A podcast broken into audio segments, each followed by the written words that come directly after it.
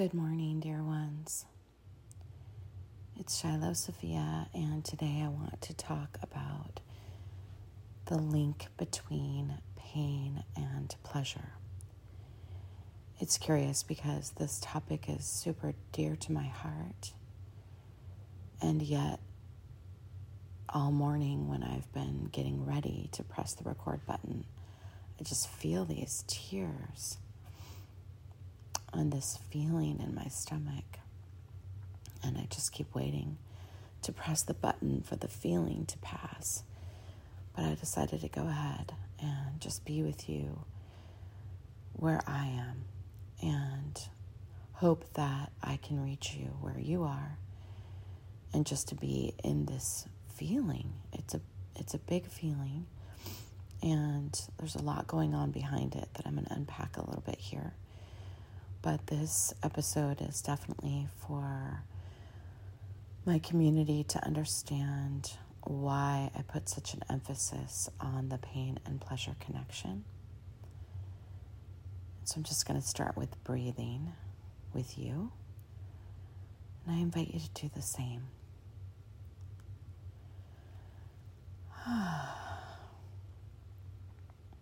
Let's just land here together in this super hot topic. You've likely heard me speak before on how pleasure is a choice and pain is inevitable in some ways. And my question for us is how much is each one of us pursuing and focusing on pleasure? Now, pleasure is not just an antidote to pain, but it is one of the ways we can learn to train our body to navigate pain. What I'm really curious about is how much in our culture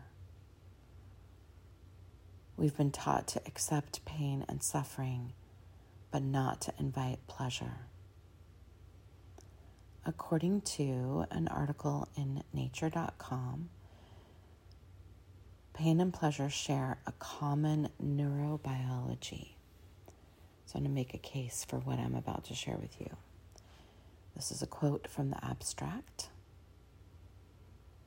Pain and pleasure are powerful motivators of behavior and have historically been considered opposite. Emerging evidence from the pain and reward research fields points to extensive similarities in the anatomical substrates of painful and pleasant sensations. Recent molecular imaging and animal studies have demonstrated the important role of the opioid and dopamine systems in modulating both pain and pleasure understanding the mutually inhibitory effects that pain and reward processing have on each other and the neural mechanisms that underpin such modulation is important for alleviating unnecessary suffering and improving well being. So let's just start there. I love starting with a little bit of the science, right? A little bit of the idea of what we're capable of, what we might not be paying attention to. Today's invitation is to invite more pleasure consciously and intentionally into your life, especially as we move toward the turning of the cycle into the new calendar year, it is very popular for us to make new agreements. And I am a fan of it. And whenever the numbers change, I mean, we're going to be going from 23 to 24. It's a big deal to change the numbers, even if it was created in an arbitrary kind of way. So, how are you going to shift and invite more pleasure in 24? Is it something that you've considered that's important to you to discover and get to know what matters to you, what lights you up, and what turns you on and what calls you forward. Many of you who are in my community often comment to me that you see me working a lot and you sometimes worry about me. And I love that you love me. And I love you too. But I have to tell you the truth. I am not a workaholic. I am very generative and I have a lot of energy and a lot of ideas and a ridiculous amount of stamina. But I have that for a reason. And I do not work at night almost ever. And I haven't ever.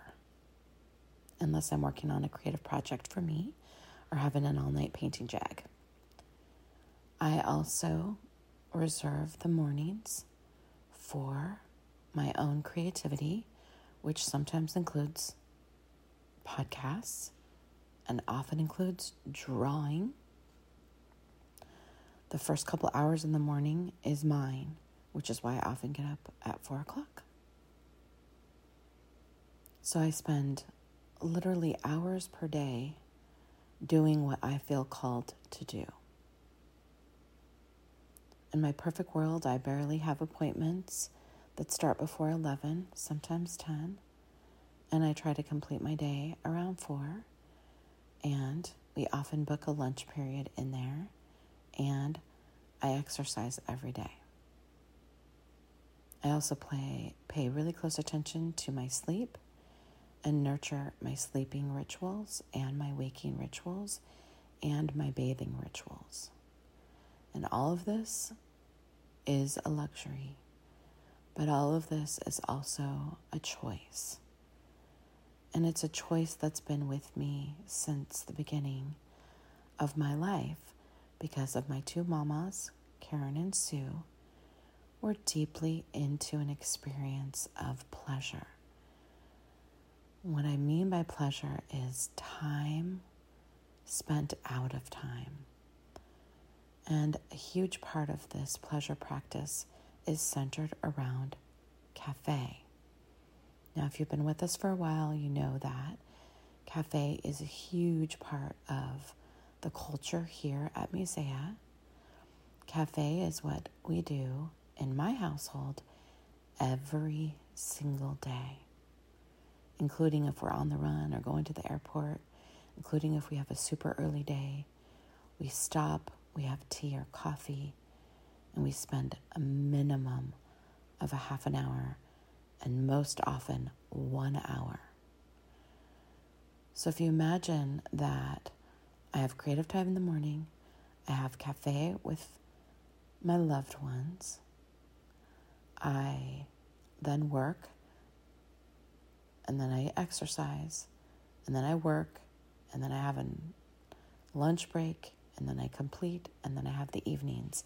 You can see that the entire day is actually punctuated by pausing, by pleasure, and by honoring the deep listenings that my body has. At this point, I can tell when a real blue mood is starting to come on because I can sense it in my chemistry, and I'll go to the journal and I'll process. I won't deny it, I'll allow it to move through like a wave, but I'll turn toward it.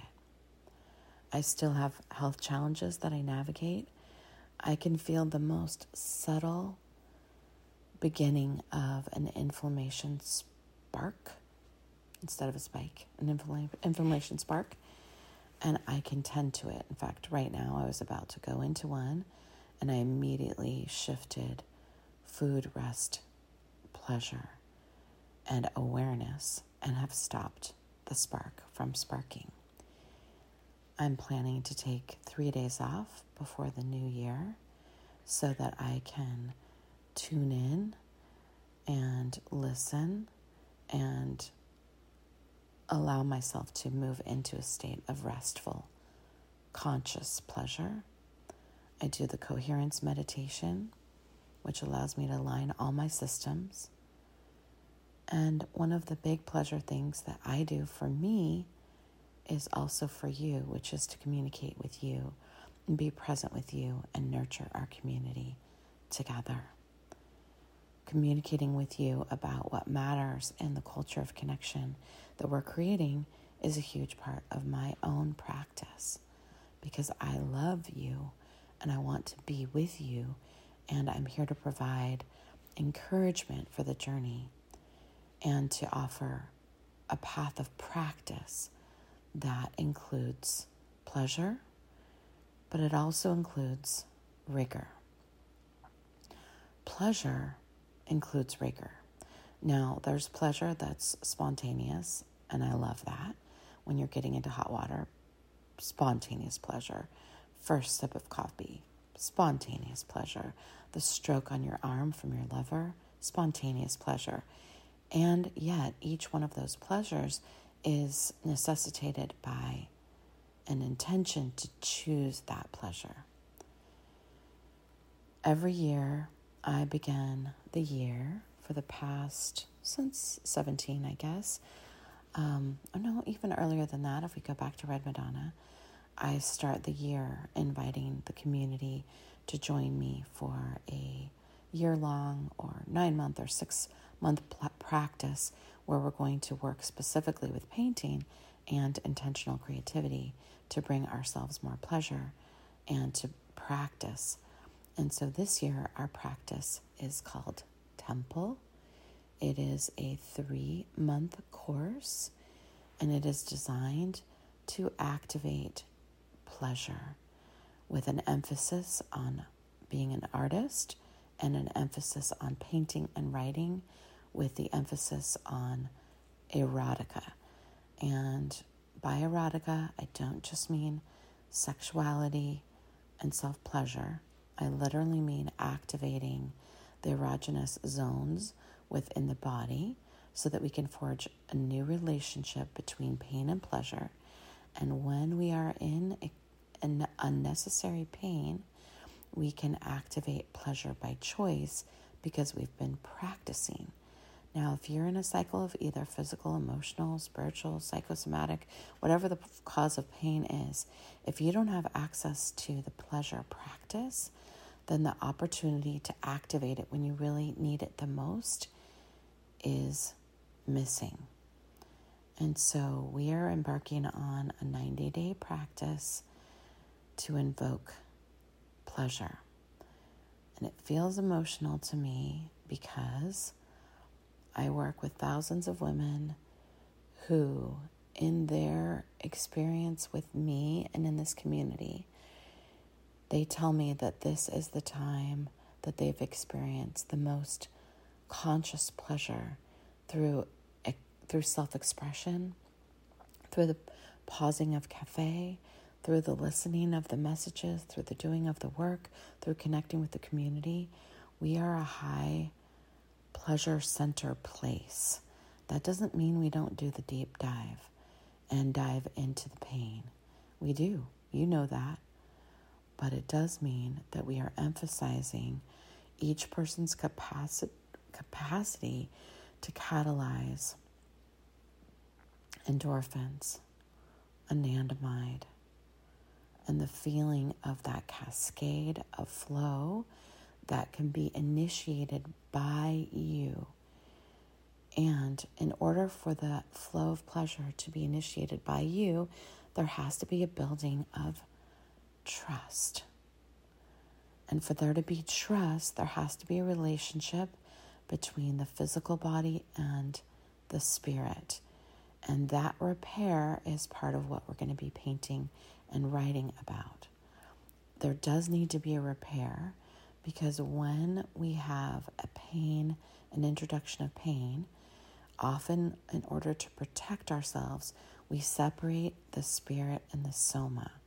I recently had an experience of both physical and emotional pain that felt extremely intense, and it was also somewhat irrational for a few hours where I wasn't able to get a hold of the pleasure practice. And as usual, as I was in it, I was like, oh my goddess, like this is what people experience. I don't experience it as much because I'm deep in my practice, but this is what happens when you can't get a hold of a feeling to initiate a change. You can't get to it because you're in um, an escalated state of both emotional and, for some of us, physical inflammation, whether that's a pre existing condition or your body is just like surging with um, stress hormones and chemistry, and you don't know how to initiate that next level of inducing pleasure by choice to help you navigate the part of the suffering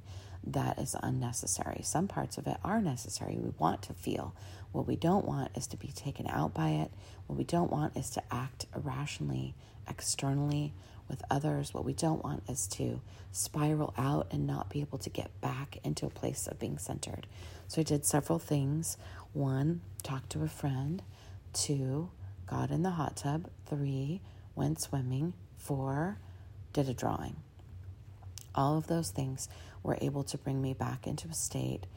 And I was pretty amazed at how far out I got. And I'm pretty amazed because I am deeply rigorous about my pain pleasure practice. But it inspired me even more for the work we're going to be doing together in Temple, the Artist Erotic, and then to share with those of you who are not journeying with us the significance and importance of a pleasure practice for you. So, if you're coming to Temple, perfect. We're going to spend 90 days working on this together every single day. I have a 90 day practice for us that is going to rock your relationship with personal practice in regards to pleasure. For those of you who are not joining us, the invitation is still here to make a conscious decision for how you're going to create pleasure for yourself in this coming cycle as an, a way to navigate the pain and pleasure relationship. It is a choice, beloveds. So, I want to talk a little bit more about the biology of the pain pleasure link because I just, you know, to me, the mystery of the body and the spirit is so inspiring, but it causes me to look at the science. So, I'm going to read a little bit from an article in the BBC, and it's called Why Pain Feels Good. And here we go. The link between pain I'm sorry, the link between pleasure and pain is deeply rooted in our biology. For start, all pain causes the central nervous system to release endorphins, proteins which act to block pain and work in a similar way to opiates such as morphine to induce feelings of euphoria. Now, I'm going to talk about uh, the runner's high for a moment, just so that you can understand how significant this is, and then also to see how intentional creativity does at times catalyze deep emotional pain, which can trigger some physical pain, and then it releases bliss as well. So, we're going to use the running story. So, bursts of intense exertion release lactic acid, which is a byproduct of the breakdown of glucose when oxygen is in short supply. The acid irritates pain receptors in the muscles, and these communicate their plight to the brain through electrical messages sent through the spinal cord. The signals are interpreted as a burning sensation in the legs, usually causing the runner, maybe, to slow down or stop. That is until the nervous system control center, the hippocampus, kicks in. This seahorse shaped portion of the brain responds to pain signals by ordering the production of the body's own narcotics, endorphins. The proteins bind to opioid receptors in the brain and prevent the release of chemicals involved in the transmission of pain signals. So, this helps block the pains, but endorphins go further because they stimulate the brain's limbic and prefrontal regions, and these are the same areas activated by passionate love affairs and music.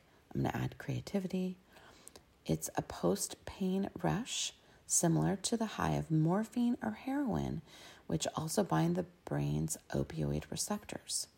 Meanwhile, the pain of intense exercise also causes a spike in another of the body's painkillers, anandamide. Anandamide is known as the bliss chemical. It binds to the cannabinoid receptors in the brain to block pain signals and induce warm, fuzzy pleasure, emulated at times by marijuana, which binds to the same receptors.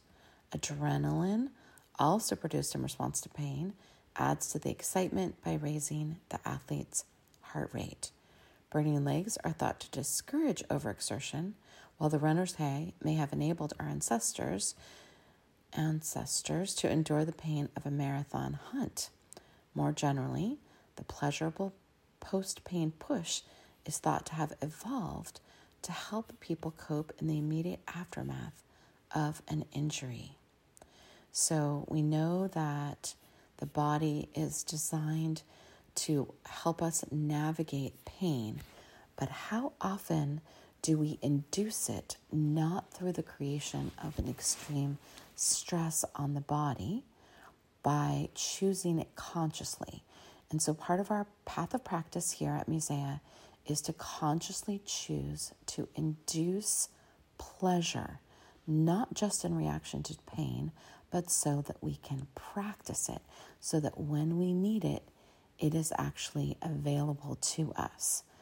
And there is the autonomic response where the body's just doing it for you in the case of the story of the runner's high. But the one that I am here to teach and to bring and to invite is the one where pleasure is a conscious choice. And if you look at what you want to create in the coming months, is pleasure one of the things that you are committed to creating? What will that mean for you? Will that mean a creative practice? Will that mean an increase in caring for your body? Will that mean a shift in your relationship to food? Will that mean a shift in your relationship to how you're being with your sexual pleasure? Will that mean bringing a heightened awareness to what Audre Lorde calls the uses the, of the erotic? It's not just in sex. Will it mean an increase in paying attention to sensuality? Will it mean more snuggle time? What pleasure are you calling in as you move into your 2024? I'm really excited that I'm going to be journeying with many of you, over a hundred women, with this experience rooted deeply in awakening sensuality. And in preparation for that, these next three days for me are a fast of sorts. I'm fasting from alcohol, red meat, sugar. I'm fasting from work. I'm also also fasting from sex and I am fasting from media. And the fasting for me not only decreases the inflammation response, but gets me really present as we begin our 90 day journey. So, anyone who feels called to join me, uh, there's a way that paring down and tuning deeply in then when you reintroduce pleasure, there's a way that you're more awake to it.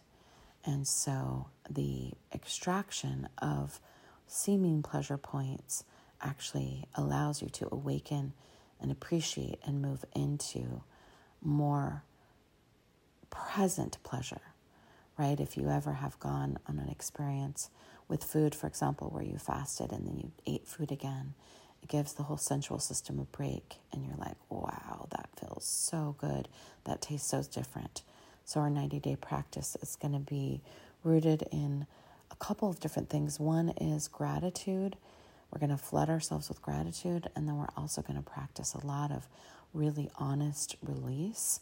And then we're also going to practice the bringing in of eroticism through painting and writing and through conversation. So, Thank you for tuning in today to this Power of Pleasure episode, and I look forward to journeying with you and I am going quiet for a few days, and I will see you in the new year. Much love to each one of you. I'm breathing with you now. I'm sending you a, a real hug. Maybe you could feel it. Maybe you could tune into the pleasure of feeling my love. And maybe you could even feel a hug. Biophotons are life light, and I'm generating biophotons of life light. And if you choose, you can feel them right where you are. I love you all. I truly do. Thank you, Mother Life, that we all found each other. I remember you. Do you remember me?